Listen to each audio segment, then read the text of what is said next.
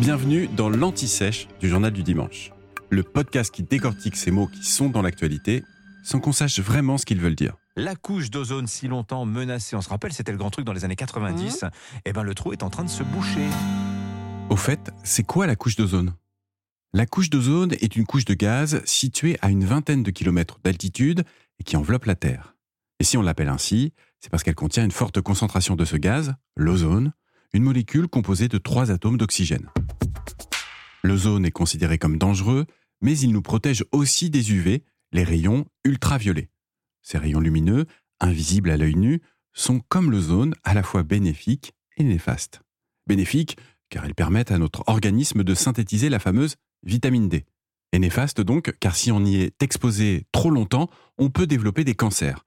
Pour l'OMS, 50 à 90% des cancers de la peau sont imputables aux UV solaires. La couche d'ozone joue également un rôle important dans la régulation de la température sur la planète. Mais d'où vient le trou de la couche d'ozone? Eh bien, de l'activité humaine, comme c'est original.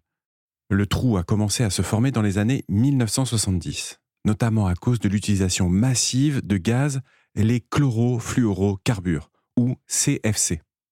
On les utilisait dans les aérosols, mais aussi dans les réfrigérateurs. Durant plusieurs mois de l'année, la couche d'ozone perd jusqu'à 60% de sa surface en Antarctique, facilitant la hausse anormale des températures. On parle alors d'appauvrissement de la couche d'ozone.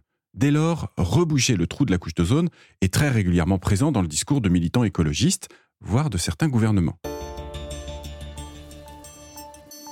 Pour la première fois en 1987, le protocole de Montréal interdit certains gaz industriels particulièrement nocifs.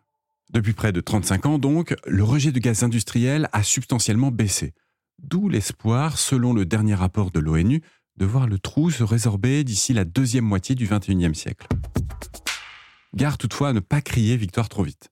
La couche d'ozone est confrontée à de nouveaux dangers, les émissions de gaz à effet de serre, les énergies fossiles. Le groupe d'évaluation de l'ONU précise d'ailleurs bien qu'il y a toujours des risques de retour en arrière. Vous venez d'écouter l'Anti-Sèche du Journal du Dimanche, le podcast qui répond à la question que vous n'osiez pas poser. Je suis Vivien Vergniaud et si vous avez aimé ce podcast, mieux si vous voulez écouter d'autres épisodes préparés par la rédaction du JDD, c'est facile. Abonnez-vous, suivez-nous, c'est gratuit. On vous donne rendez-vous trois fois par semaine en podcast et tous les jours sur le JDD.fr. À bientôt.